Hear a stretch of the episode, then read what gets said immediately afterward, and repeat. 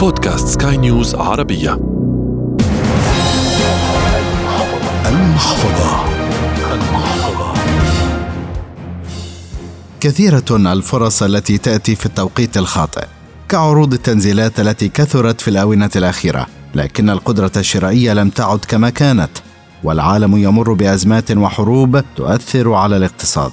لكن لا تقلق في موضوع العروض والتنزيلات لم يفتك شيء فمسلسل التنزيلات سيستمر. فالركود طرق الأبواب وتربع في غرفة الضيوف. حلقة جديدة من المحفظة تأتيكم عبر منصة بودكاست سكاي نيوز عربية على أبل جوجل سبوتيفاي أنغامي والعديد من المنصات الأخرى. في إعدادها وتقديمها أحمد الآغا. ومن الإخراج الإذاعي غسان أبو مريم.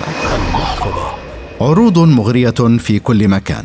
الرسائل تصلك على هاتفك وبريدك الإلكتروني وعلى كل مواقع التواصل.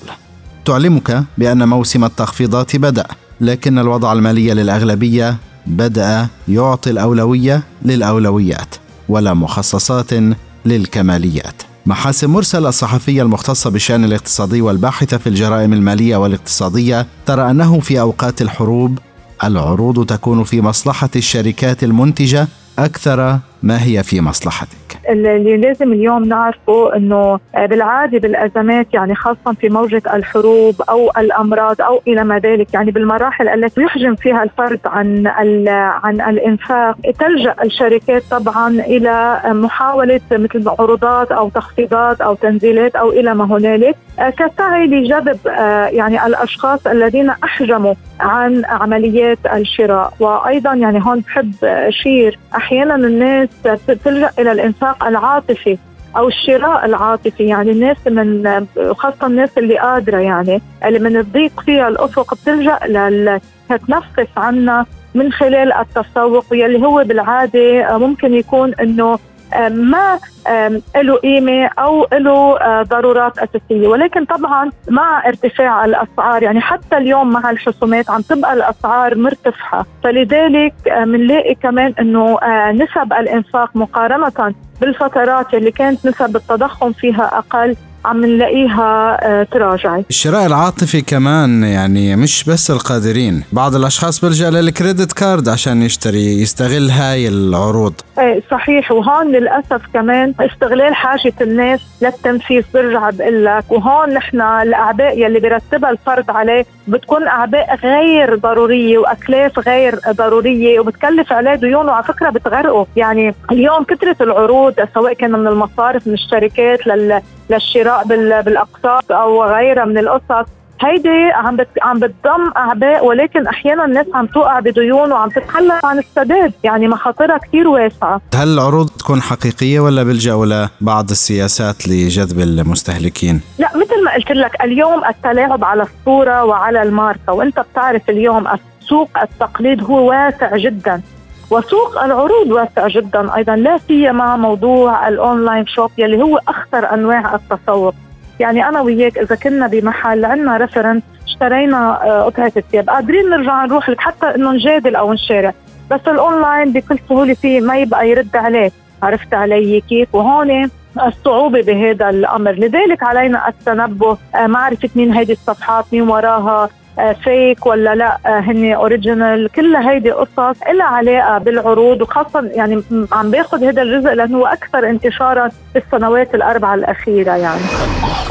بالحديث عن الشراء من المواقع الإلكترونية خبير التسوق الإلكتروني فادي رمزي يؤكد أن هناك مواقع ليست آمنة وعليك أن تتأكد بنفسك منها قبل أن تقع فريسة للاحتيال. عصر الكورونا فتح مجال كبير قوي لموضوع التجارة الإلكترونية وبقى قدامي اختيارات كتيرة. فإزاي أقدر أختار الاختيار الصحيح في يعني على الأقل ثلاث عناصر أساسية؟ أول شيء إن أنا يعني إذا هدفع لازم أدفع في المواقع الشهيرة. يعني صعب يكون موقع مغمور أول مرة أشوفه وغامر بالذات لو بشتري يعني حاجة سعرها كبير. فأول شيء إن أنا يعني أخصص أو أتخصص في المواقع ذات الثقة. ده رقم واحد أركز عليها. رقم اثنين إن آه، دايما حتى على المواقع الكبيرة أشوف الريفيوز. يعني من ضمن المميزات إن أنا أقدر أشوف رأي عملاء آخرين سبقوني في التعامل مع الموقع. مش بس في طريقة دفع آمن. ممكن يكون الدفع آمن مفيش مشكلة. ولكن جودة المنتج اللي هيوصلني هل هيوصلني بنفس الشكل إذا ملابس توصلني بنفس المقاسات نفس الألوان. فالمواقع الكبيرة والشهيرة قراءه الريفيوز وآراء المستخدمين ومن سبقوني والشيء الثالث إذا هو يعني موقع أنا مش مش واثق فيه ولكن يعني أول مرة أشوفه وفعلا عليه حاجة. أنا محتاجها ممكن أكون بجرب أشتري شيء بسعر بسيط. يعني ما غامرش دايما بمبلغ كبير على موقع آه، غير معروف. والنقطة الأخيرة هي نقطة تقنية. بعض الشيء ولكن دايما لازم أشوف في المتصفح إن الموقع ده بيستخدم خاصية التشفير أو ال digital certificates أو ما يسمى ب HTTPS إن هو secure connection أو إن طريقة التواصل ما بين المتصفح بتاعي وهذا الموقع طريقة آمنة ما يقدرش حد يخش ويقرأ بيانات مثلا ال card اللي أنا بدفع بيه وما إلى ذلك. بالعودة إلى محاسن مرسل الصحفية المختصة بالشأن الاقتصادي والباحثة في الجرائم المالية والاقتصادية أكدت أن العروض هي أكبر إغراء لإقناعك بخسارة أموالك وعليك مجابهتها بالادخار قدر الإمكان. وإن لم تستطع لا تقع بدائرة تحميل نفسك عبئا ماليا جديدا لست بحاجة ليرهق تفكيرك أكثر. اليوم تعرف نحن أكثر شيء بنتأثر بالعروض من أي ناحية؟ الأونلاين. يعني بتشوف مثلا الفرد بيكون عم بيقلب بالهاتف بالجوال إلى ما هنالك. بياخذ أحيانا أوفرات أو عروض بيكون ما إلها حاجة. لذلك اليوم يجب الوعي والتنبه للشركات يلي عم تطرح هذه العروض خاصة لأنه أنت اليوم خاصة العروض المسبقة الدفع يعني أنت بتدفع بعدين بتحصل على عرضك وهون الناس كثير عم توقع بشرك وشباك هيدي الشركات يلي تغلب عليها في يقول النوع من الطابع الاحتيالي. يجب أن يكون الفرد أكثر تنبها خاصة بالدفع المسبق يجب أن يتفحص الفرد وله الحق طبعا باستلام المنتج اللي عم بيشتريه قبل أنه يحصل عليه. أنا مثلا امبارح صارت معي كنت موصية على شيء وإجاني شيء ثاني بس بالاستعجال دفعت قبل ما شيك بس عم بتطلع لقيت كليا الأوردر مختلف عن اللي اشتريته أو وصيت عليه أونلاين. برجع بقول أنا اليوم الأساس بالحياة آه، وخاصه الأفراد التي لا تملك مدخرات آه، أو مدخرات طارئة أو مدخرات ساخنة بنسميها يعني مثلا أنت بتشتغل شيء ما بتكون حسب له حساب بتحقق منه عائد مالي.